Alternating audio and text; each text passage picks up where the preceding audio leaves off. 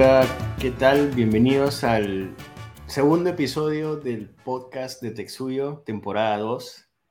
A ya tres semanas de que inicie el evento en Miami, 21 y 22 de octubre, nos hemos decidido juntar con, con un miembro de Perú SB y también un pronto expositor de Texuyo, Omar Flores, que nos va a conversar un poco o bastante del tema de inteligencia artificial. A, mi lado está Omar, a quien presenté, y, y Alisa de Negri, que es nuestra, nuestra co-host del día de hoy. Hola Bruno, ¿cómo estás? Hola Omar, feliz de estar acá. De hecho, em, poniendo todas las pilas a eso que es el podcast de Texuyo para aprender en menos de una hora más de distintos temas súper interesantes. Y el tema del día de hoy es inteligencia artificial, que sabemos, y qué mejor que, que un experto como Omar que nos acompaña su rol en español, porque a veces en inglés es un poco complicado, es investigador científico de inteligencia artificial en Twitter Cortex. Así que hemos hablado mucho de él. Bienvenido, Mar, ¿cómo estás? Hola, Alisa. Hola, Bruno. Es un placer estar con ustedes. Gracias por la invitación y por la oportunidad de conversar de estos temas tan interesantes como la inteligencia artificial y las oportunidades para hacer investigación y tecnología en Perú. Buenísimo, se viene el Texuyo, ya saben, conferencia anual como lo mencionó Bruno. Ahí va a estar Omar Flores también, nos va a acompañar con distintos speakers. Si no se han inscrito todavía, antes de arrancar con esta súper entrevista, vayan a la página de texuyo.org e inscríbanse que online es totalmente gratis. Y si quieren acompañarnos en Miami, eh, ahí van a poder ver la opción de entradas. Bueno, Bruno, arrancamos con la primera pregunta, yo creo, para, para empezar con este podcast.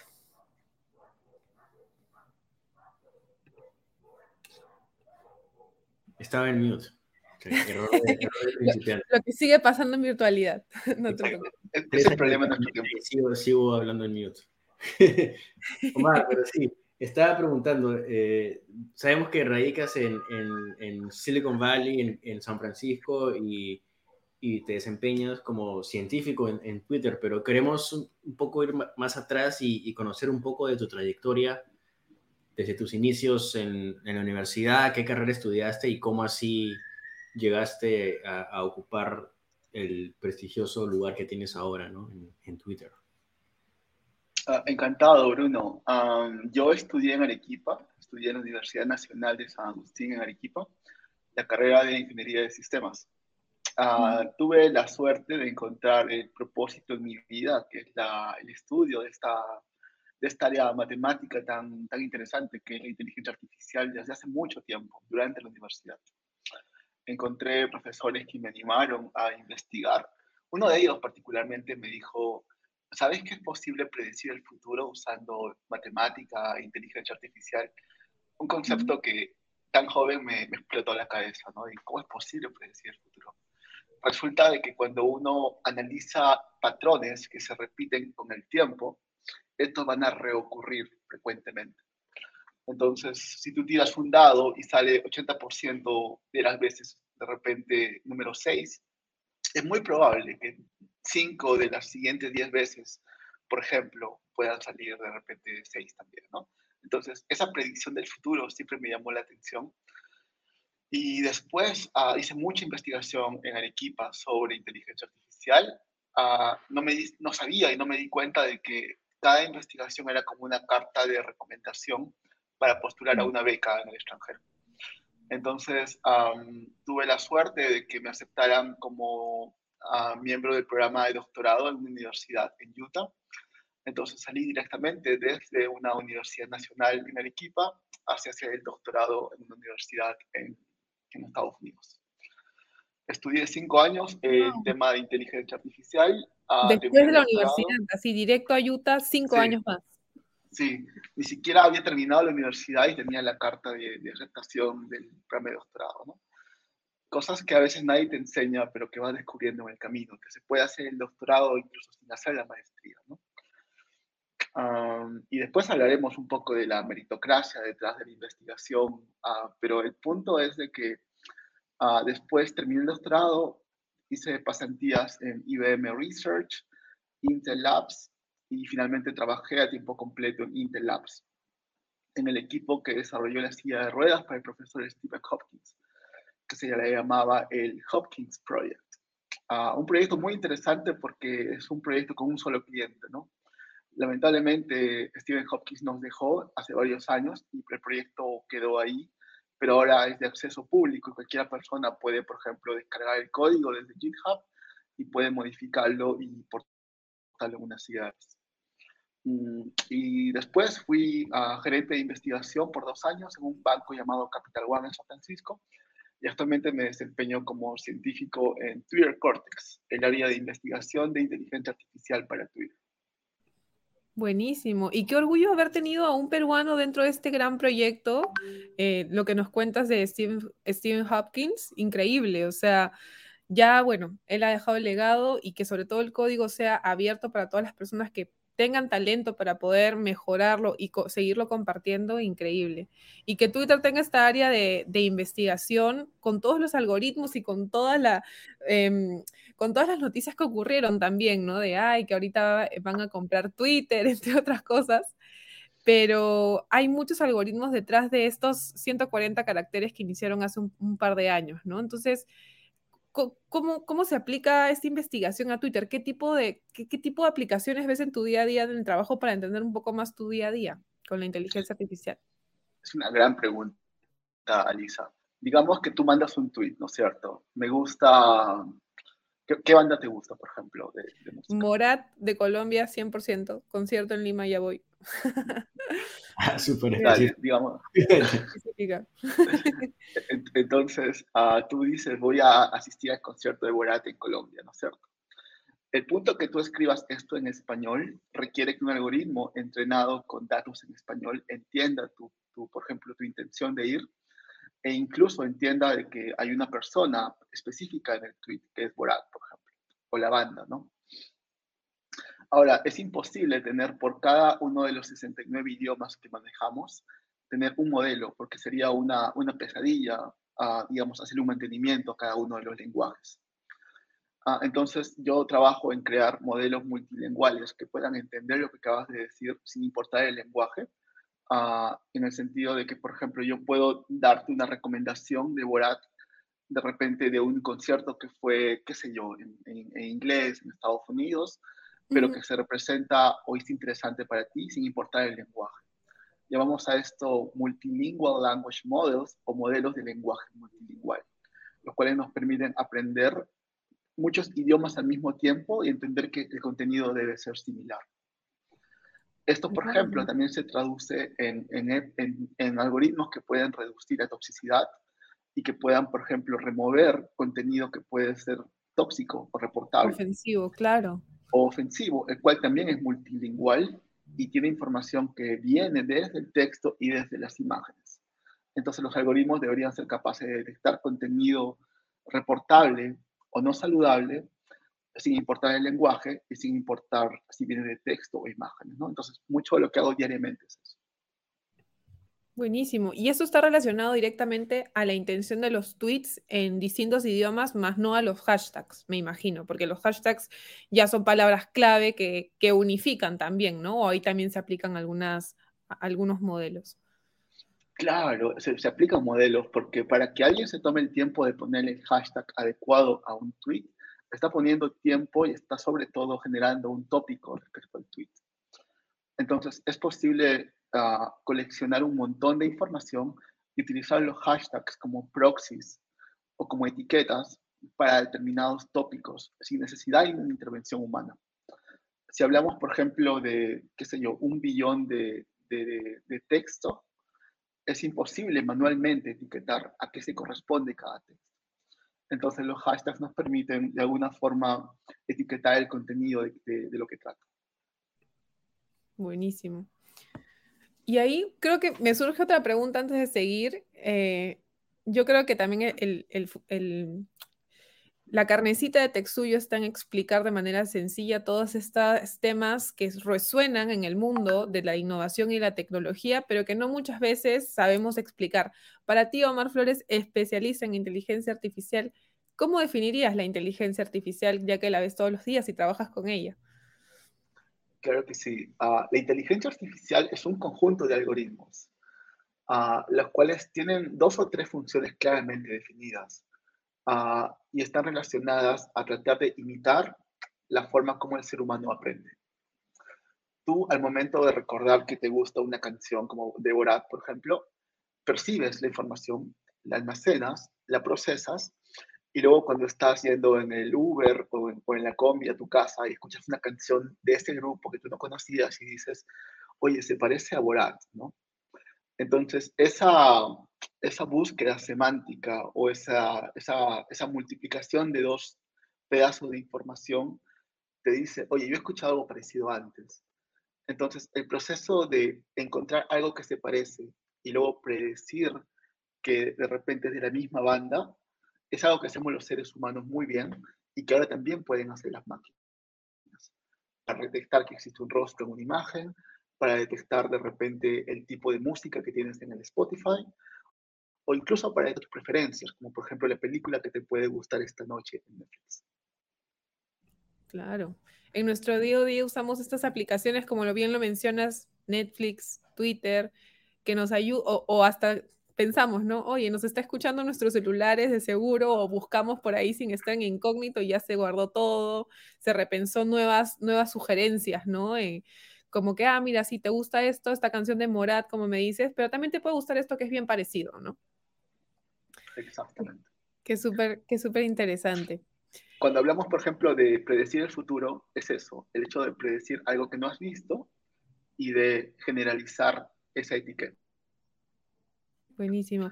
y ahí, se le llama generalización. Y ahí, Omar, bueno, te fuiste de, Arequipa de frente a Estados Unidos, estudiaste y te quedaste allá, regresaste, ¿tienes algún convenio, algún relacionamiento con el tema de inteligencia artificial, con todas las investigaciones que hiciste en Perú?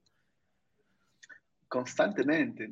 Perú no se va de nosotros, ¿no? Ustedes que también son peruanos y que han tenido la oportunidad de, de viajar, en el caso de Bruno, trabaja en Amazon, por ejemplo, y tú misma, Lisa, has viajado afuera también por distintos motivos, ah, es imposible desprenderte de Perú.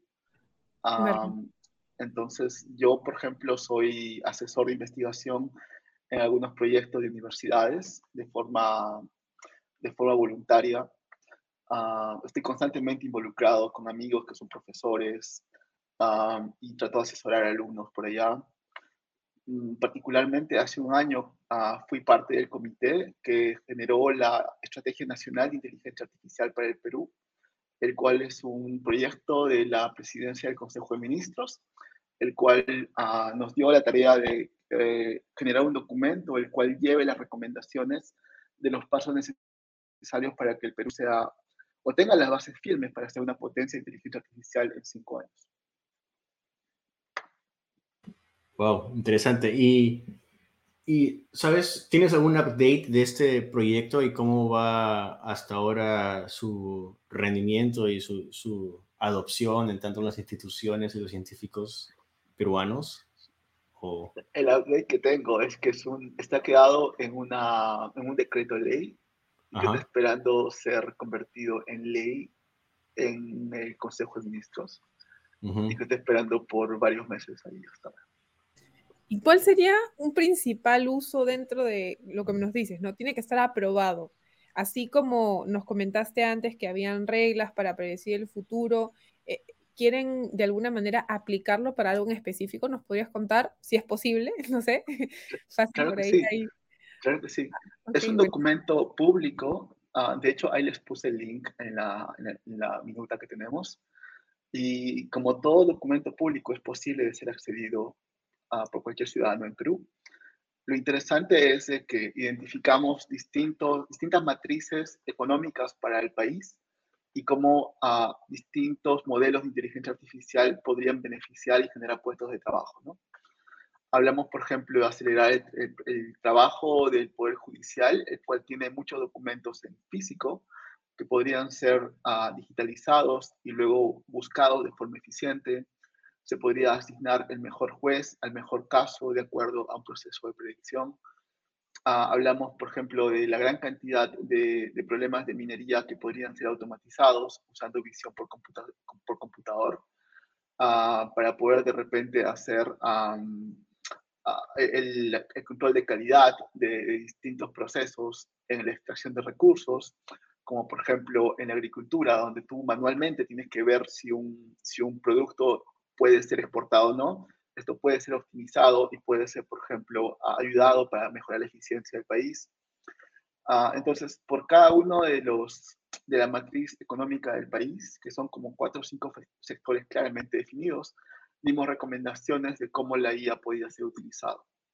Pero creo que donde realmente influye este, esta estrategia es en un camino muy claro desde la primaria hasta la universidad y cómo, por ejemplo, uh, qué cursos son necesarios o qué sistema es necesario para poder generar talento que pueda luego desarrollar inteligencia artificial.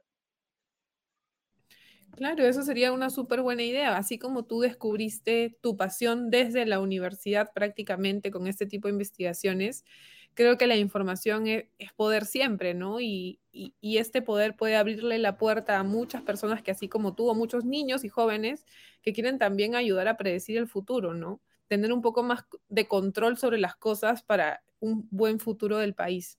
Así que es súper interesante. Esperemos que lo aprueben pronto y, de hecho, creo que ahí, Bruno, podemos compartir el link de, esta casi ley, de esta Estrategia Nacional de Inteligencia Artificial para que, para que la gente también se vaya enterando un poco más. Claro, para meter un poco, de pressing. Y, un poco de pressing. O bastante pressing, la verdad. Para, ah. que, para que la gente vaya conociendo mucho más.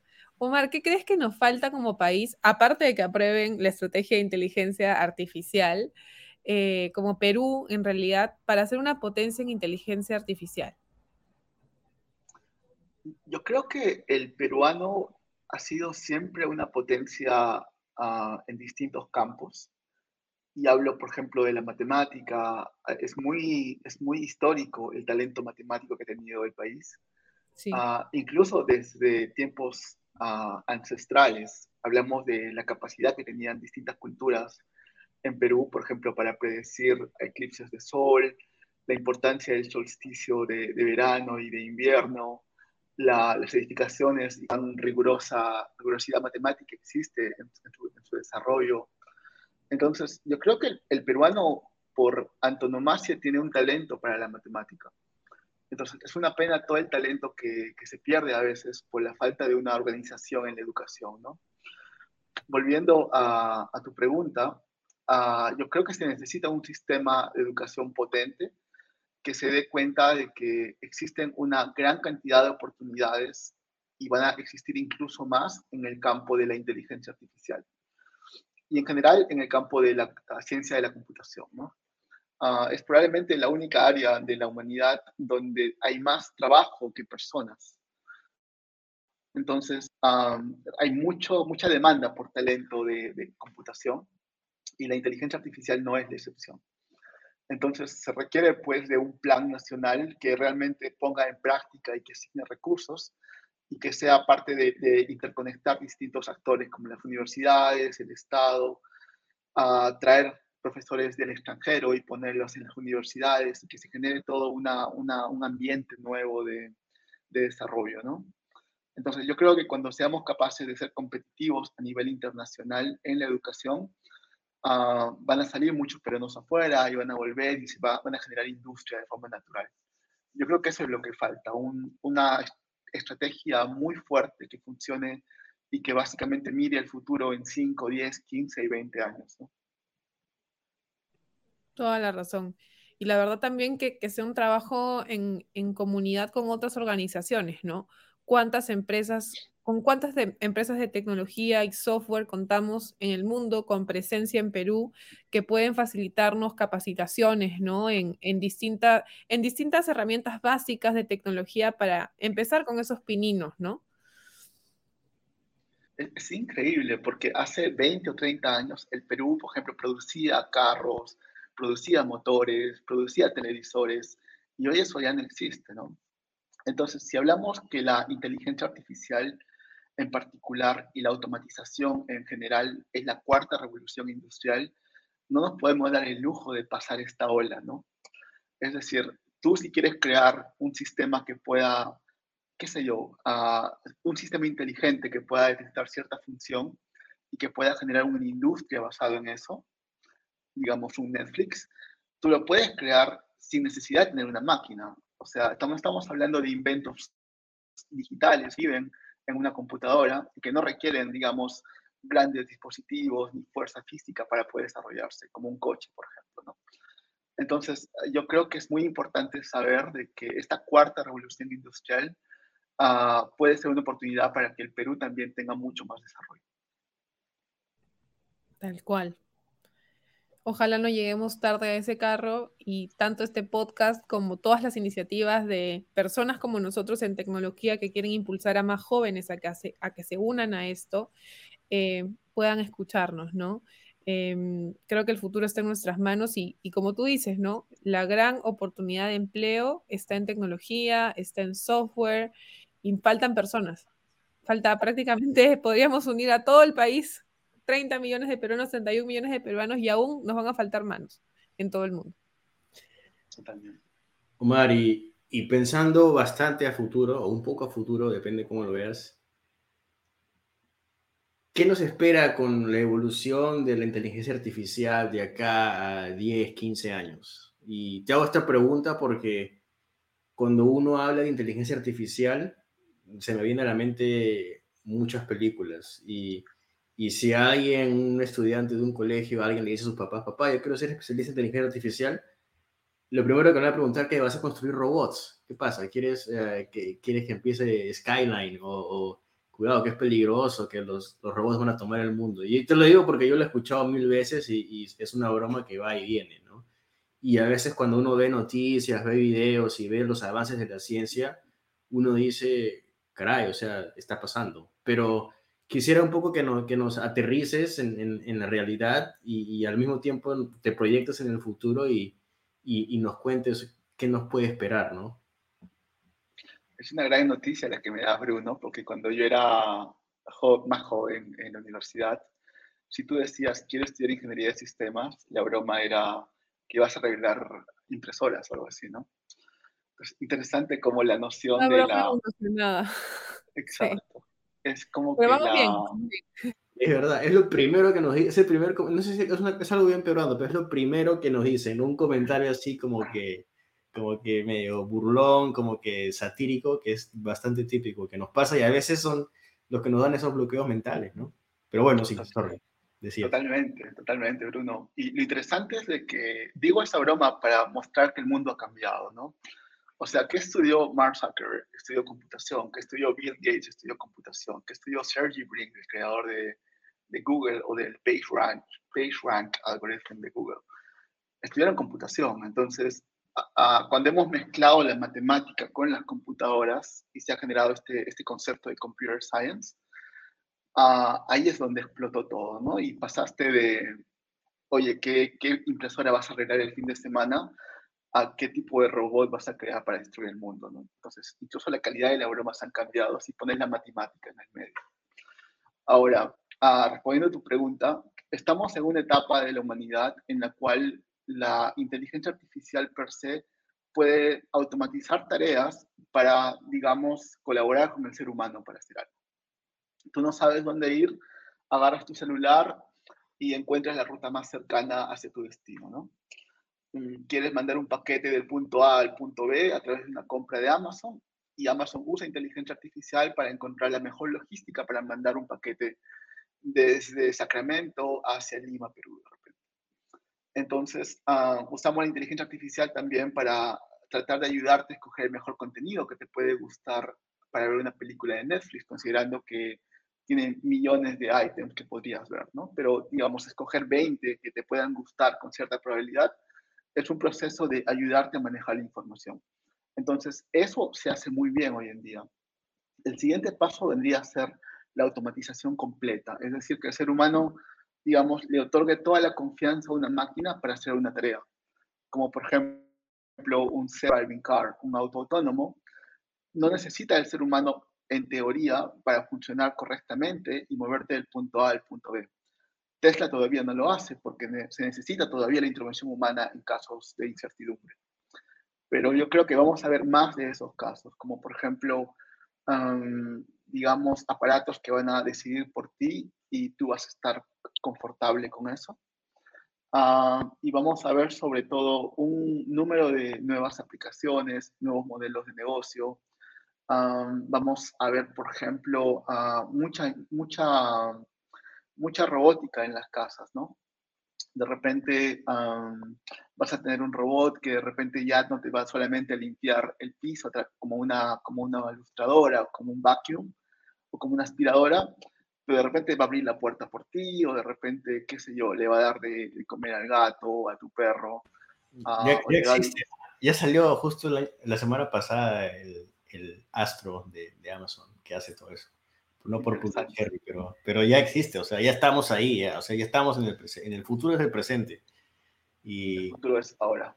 Y el futuro es ahora. ¿Y, y tú crees que la inteligencia artificial llegue a evolucionar de tal manera que que pueden empezar a crear su propia conciencia, sus propios patrones neurológicos sin necesidad de recurrir a algoritmos o a, cosas que, que pues, se puedan presagiar en base a data o, o ya es, o no.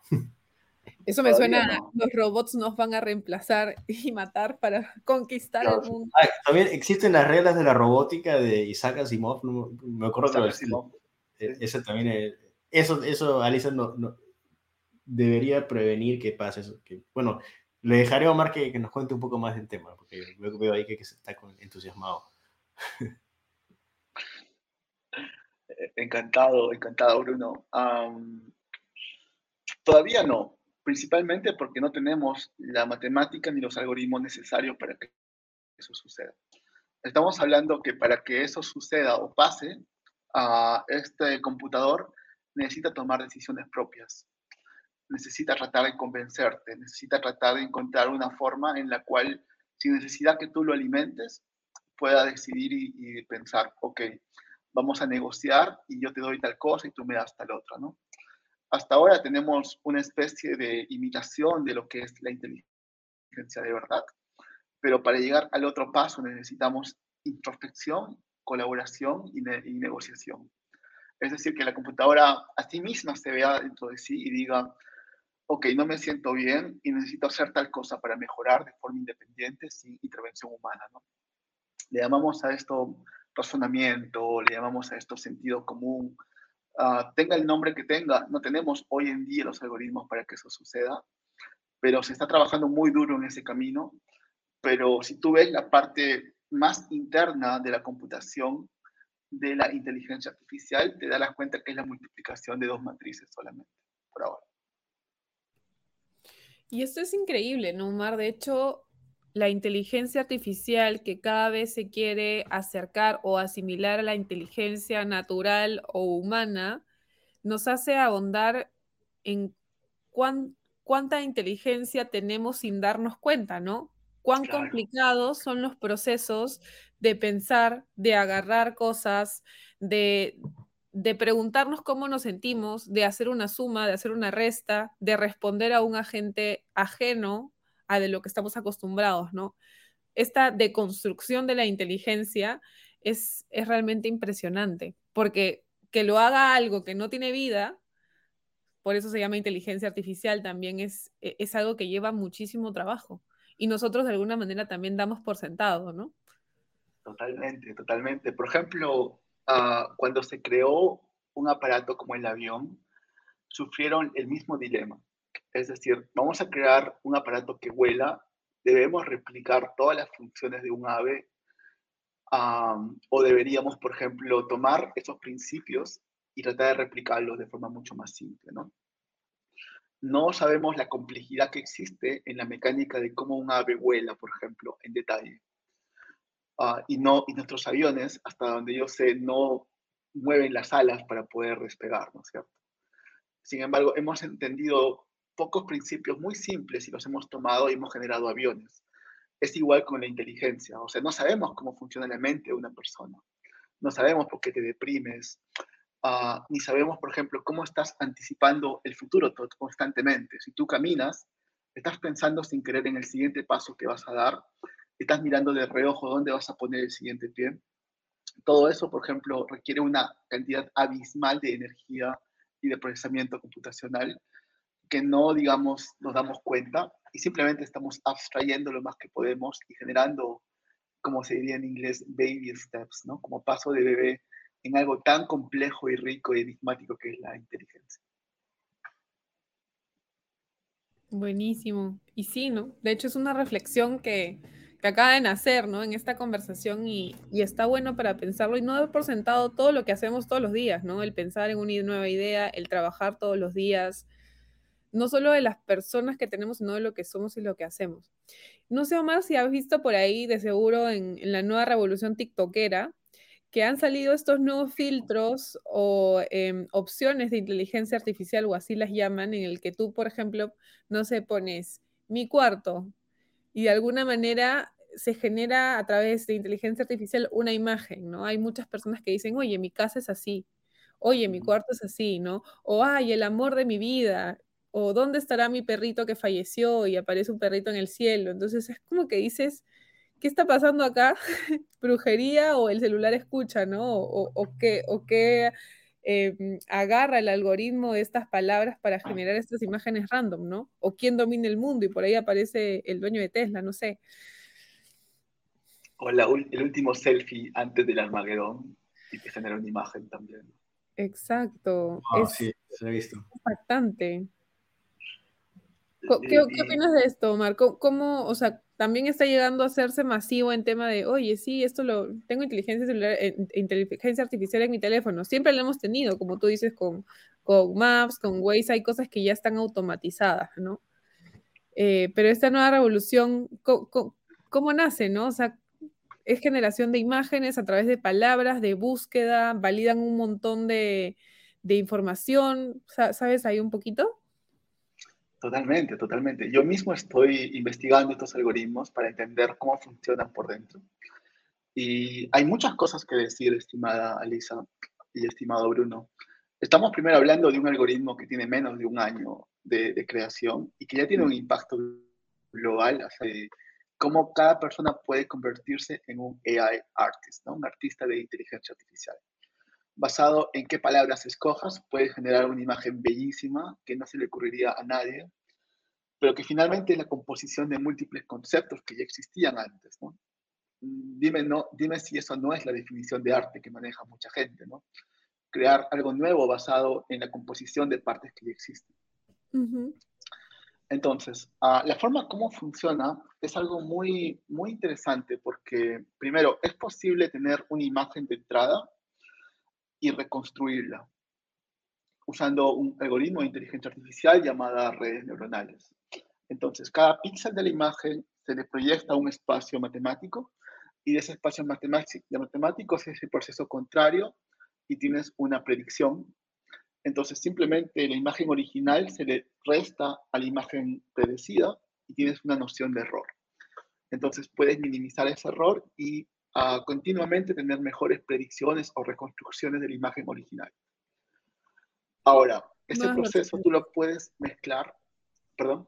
Nuevas versiones de esta misma imagen que vuelven a hacer una nueva imagen, pero nacieron de, de esta base, pues, ¿no? Totalmente, totalmente. Por ejemplo, uh, yo hice algo parecido el año pasado para predecir el rostro de Tupac Amaru o el rostro de, de Manco Cápac y tú podías ver la versión realista de cómo se verían basado en un billete de, no sé cuánto es el billete de, de Tupac Amaru, 50 soles creo. Entonces es posible desde una imagen predecir cómo se vería alguien real a través de un proceso de reconstrucción de un algoritmo que ha sido entrenado para tal tarea. Ahora, si tú le mezclas vectores que están asociados a lo que significa el texto y lo llevas también a ese espacio matemático, entonces el texto va a influenciar la generación de la imagen y la reconstrucción va a considerar lo que está en el texto. Entonces, si tú dices, mi perrito que falleció y es de color blanco, te va a generar un perrito, uh, pero digamos, eso solamente es una generalización. Si hablamos en el pasado de que tú almacenas información y luego predices, es lo mismo. Está almacenando muchos perritos y muchas habitaciones y luego te estaba una predicción de cómo podría ser la combinación de ambos. Es, increíble. Y de hecho que lo hayan puesto ya en un filtro, o sea, cualquier persona que tiene TikTok o que tiene Reels puede activarlo y, empezar a hacer su, como tú lo dices, ¿no? El AI art. Son artistas de los que se le ocurrió en ese momento. Es como agarrar el buscador de Google y googlear lo que se te ocurra y que te genere una imagen, ¿no? Yo te pongo el caso más extremo posible.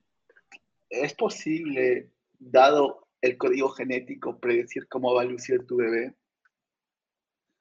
Entonces, ¿será posible hacer eso? ¿Sería, cuán, cuán creepy sería de repente que, dado un pedazo de... Juntar dos fotos y elegir cómo saldría el bebito o bebita. Claro, o, literalmente el ADN de, tu saliva o de tu sangre, ¿no? Entonces, eso ya existe, por ejemplo. Existen papers que hablan sobre la generación de rostros basado en ADN, en, en secuencia de proteínas, ¿no? Entonces, la imaginación es el límite, ese es, ese es el momento en el que vivimos. Estamos en un momento de la humanidad en la que la simulación y las computadoras pueden, pueden darle alas a tu imaginación. Genial. Estoy impactada. De verdad, todo lo que nos rodea y todas las cosas y cosas que no sabemos, nos vamos enterando con, todo este, con este concepto, ¿no? Inteligencia artificial. o sea, los, especialistas en, Photoshop y montajes corren peligro ahora. creo que eso es, una, eso es, una gran, es un gran dilema hoy en día. O sea, está dejando sin trabajo a los VFX artists a los artistas de efectos especiales o a los generadores de diseño? Yo creo que no, yo creo que le está dando mejores herramientas para que hagan su trabajo, para que sean más productivos y para que creen también cosas increíbles basadas en eso, ¿no? ahora, al público hay que decirle de que este es el tipo de conversaciones que tenemos en Texuyo usualmente, ¿no? Cuando hay breaks en la sesión, estamos hablando de estas cosas tan tecnológicas ah, de forma coloquial en el evento. Y de manera sencilla, ¿no? Vamos combinando distintos conocimientos o opciones o cosas que cada uno haya visto, ¿no? O en la experiencia. ¿Quién iba a decir, por ejemplo, nos vamos a encontrar ahora en Texuyo contigo, que estás en la parte de investigación de Twitter? ¿Te acuerdas si hubo todo este revuelo por el algoritmo que identificaba dentro de las imágenes? Creo que priorizaba a un tipo de personas sobre otro. Se está, fue súper polémico. Sí. Y es muy interesante porque estamos hablando de que, en general, sin, hablar de Twitter, la inteligencia artificial puede ser, puede estar enfocada y depende directamente de los datos. Los datos son una representación de la realidad y la realidad está llena de jerarquías, está llena de relaciones, por ejemplo, de dependencia. Ah, entonces, darte cuenta de que toda esta cadena de eventos para que tengas un, un app en tus manos ah, depende de muchas personas en el proceso, ¿no? De la persona que recolecta los datos, de la persona que crea el algoritmo, de la persona que define los tests, de la persona que hace el deployment, de la persona que crea el app, etc. Entonces, como hay tantas partes humanas involucradas, es inevitable que sea subjetivo, ¿no? Ah, entonces, problemas como el que acabas de mencionar o muchos otros en la industria requieren del análisis crítico de las personas, de los ingenieros, del público, de, todos en general, para darnos cuenta que pueden ser mejorados. Y es antes que estas empresas uh, están abiertas a hacerlo y, se han visto mejoras en ese tipo de procesos. Pero es inevitable a veces, da la naturaleza subjetiva del ser humano. No, y al final siempre va a ser una especie de prueba y error, ¿no? De eso se trata la innovación también. Eh, la data que se puede haber ingresado puede haber sido en mayoritaria una cosa y demás, pero no, o sea, se está experimentando. La idea no es dañar a nadie, pero se sigue experimentando para tener nuevas, nuevas opciones de mejora, nuevas opciones dentro de Twitter también, dentro de otras aplicaciones, para hacer una experiencia de usuario espectacular y no sé, no sé qué se venga en el futuro. Yo creo que tú estás más enterado que nosotros, que nosotros dos juntos, Omar. Sí, se vienen cosas muy interesantes seguramente. Por lo pronto Texuyo en el octubre. Por lo pronto Texuyo el, el, el 21 y 22 de octubre. Estamos ya casi a dos semanitas y media, dos, tres semanitas, así que no se olviden inscribirse en texuyo.org. Acá ahora vamos a entrar a un tema súper interesante, Omar, ya casi cerrando nuestro espacio, pero queremos, nos morimos por preguntarte esto. Va a haber un videoclip en Texuyo sobre el Perú que se mostrará allá. Cuéntanos un poco de esta aventura, cómo se hizo, cómo nació la idea, de dónde salieron las imágenes. Sé que la inteligencia artificial está adentro, pero cuéntanos por favor, porque sin spoilearnos mucho, ¿no? Porque en realidad se va a ir a postear en, en Texuyo y ahí también lo vamos a rebotar en redes. Claro que sí. Hemos hablado un poco de esto, Lisa y Bruno, de cómo la inteligencia artificial, dado un texto, te puede predecir una imagen ¿no? relacionada al texto. Uh, entonces, yo imagino un futuro en el cual este tipo de herramientas te permitan generar, por ejemplo, videoclips. Hay muchas bandas que tienen de repente no tienen el dinero para trabajar con una productora que les haga un videoclip, pero tienen de repente una canción muy potente. Entonces, yo creo que en un futuro la inteligencia artificial basada en la letra de una canción te va a permitir generar el videoclip asociado a ella con un mínimo costo de inversión, ¿no? Entonces hablaremos pues de productoras de inteligencia artificial para generar contenido multimedia. Bajo ese concepto, lo que yo hice fue tomar el himno nacional de Perú, tomar la letra y generar un conjunto de frames que puedan uh, representar distintas escenas del himno nacional. ¿no? Hablamos cosas como seamos libres o antes que niegue la luz el sol. Uh, hablamos, por ejemplo, de, de, de, cosas muy, conceptos muy bonitos que están en el himno nacional que definen la identidad de un país. ¿no? Uh, entonces, um, el, este video un poco refleja eso, esta, esta generación de imágenes. Sin embargo, el reto tecnológico sería que una imagen guarde coherencia con el siguiente para generar un concepto a través de un, video, ¿no? Entonces, uh -huh. eso es lo que he estado trabajando en mi tiempo libre y que voy a mostrar en Texuyo, cómo poder generar un video que refleje un, un de Perú influenciado por el himno nacional de, Perú. Qué, val qué, valioso mensaje. De hecho, y, y de hecho, o sea, está a la vuelta de la esquina, ¿no? Si ya se pueden interpretar palabras, las canciones que de alguna manera también son poéticas, esta revisión de, o sea, no solo es como generar las imágenes, sino también unificarlas. En este proceso, Omar, eh, aparte de generar las imágenes o los videos, ¿cuánto tiempo más o menos dura? Depende de la duración de la canción, depende de los conceptos. ¿Cómo, cómo es este proceso? Sí, exactamente. Hay dos predicciones, ¿no? Primero, predecir lo que debería llevar el frame actual. Cada frame dura como 5 minutos de procesamiento. Y luego predecir la, la, información condicionada al frame anterior para que todos los conceptos que existan en el frame actual dependan del frame anterior y guarde una coherencia. Si hay una persona, la persona debería aparecer también en el siguiente frame. Uh, parte de lo que hice fue también entrenar esto con, con imágenes peruanas para poder, digamos, tener una, una, una, generación que sea condicionada a cosas que a nosotros nos parece conocida, ¿no? Como Machu Picchu, como Arequipa, como Cusco, Trujillo, uh, como Lima.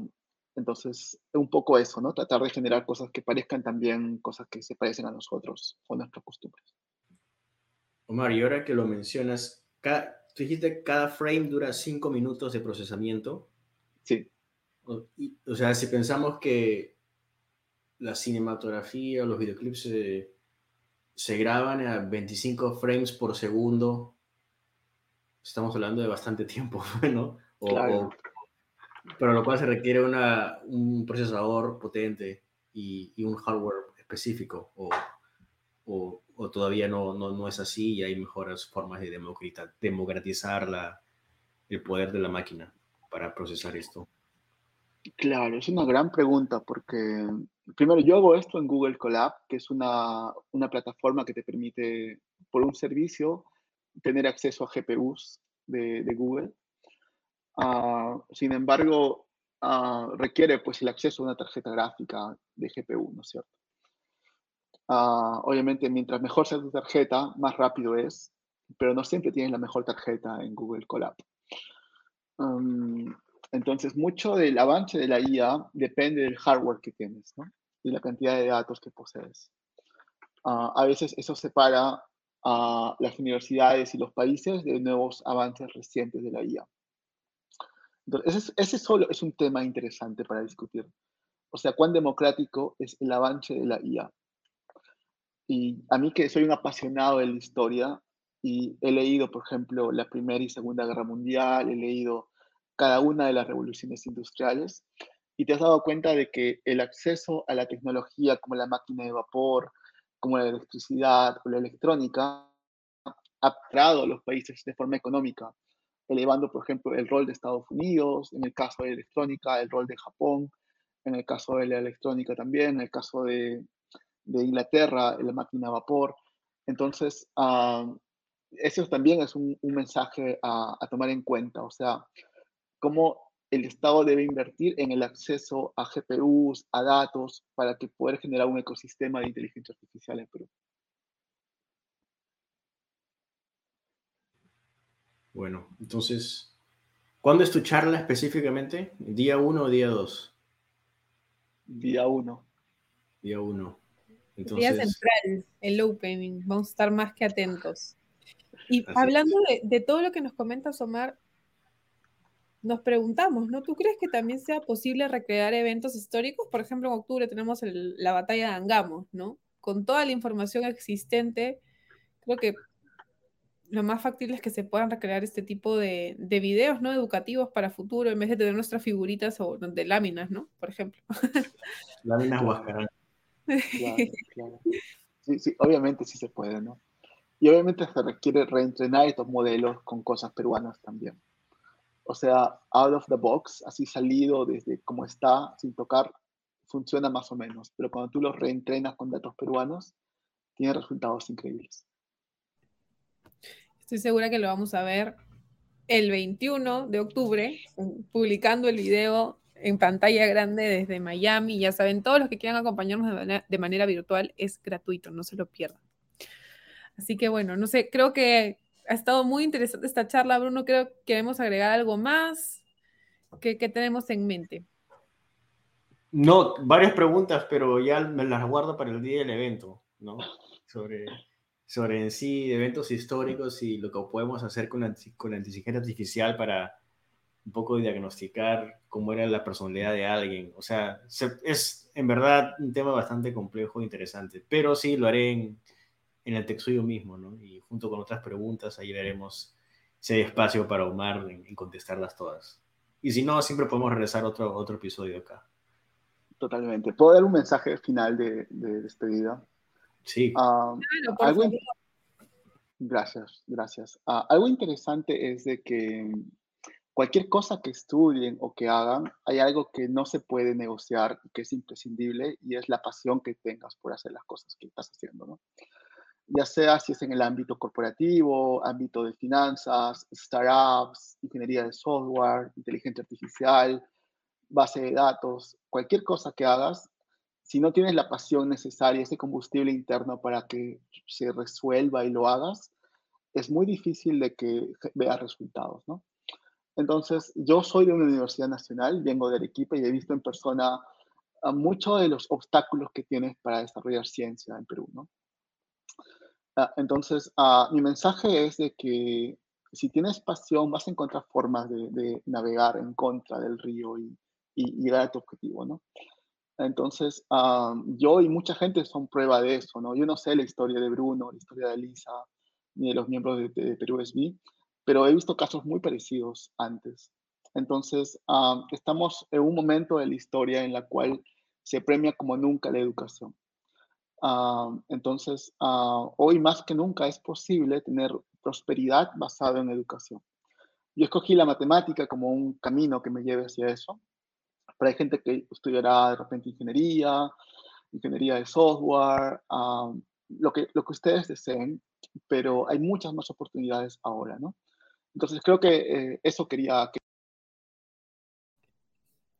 Me parece, me parece un súper mensaje, Omar, y de hecho me recuerda, ¿no? Algo que decía mi abuelo siempre, no importa de dónde vengas, importa dónde vayas, importa tu propósito, importa qué quieres lograr en el mundo. Y no por decir que de donde vengas es malo, sino que muchas veces existen prejuicios de, ay, no, es Universidad Nacional, ay, no, es de un pueblito lejano, ay, no, es que es de Lima, entonces todos son iguales.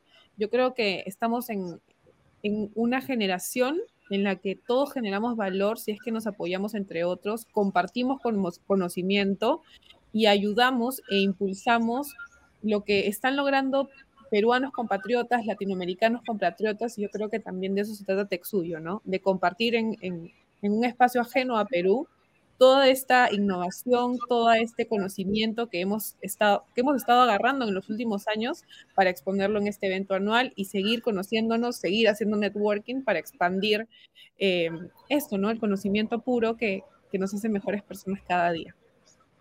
Así que yo creo, de verdad, Tomar, mil gracias por tu tiempo. No sé si quieras dar algunas palabras extra. Nos vemos en Texuyo directamente.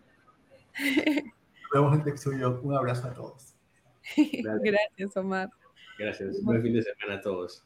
Gracias, Bruno. Nos vemos entonces, no se olviden, 21 y 22 de octubre, Texuyo, Miami y gratis virtual. Gracias. Chao, chao. Chao.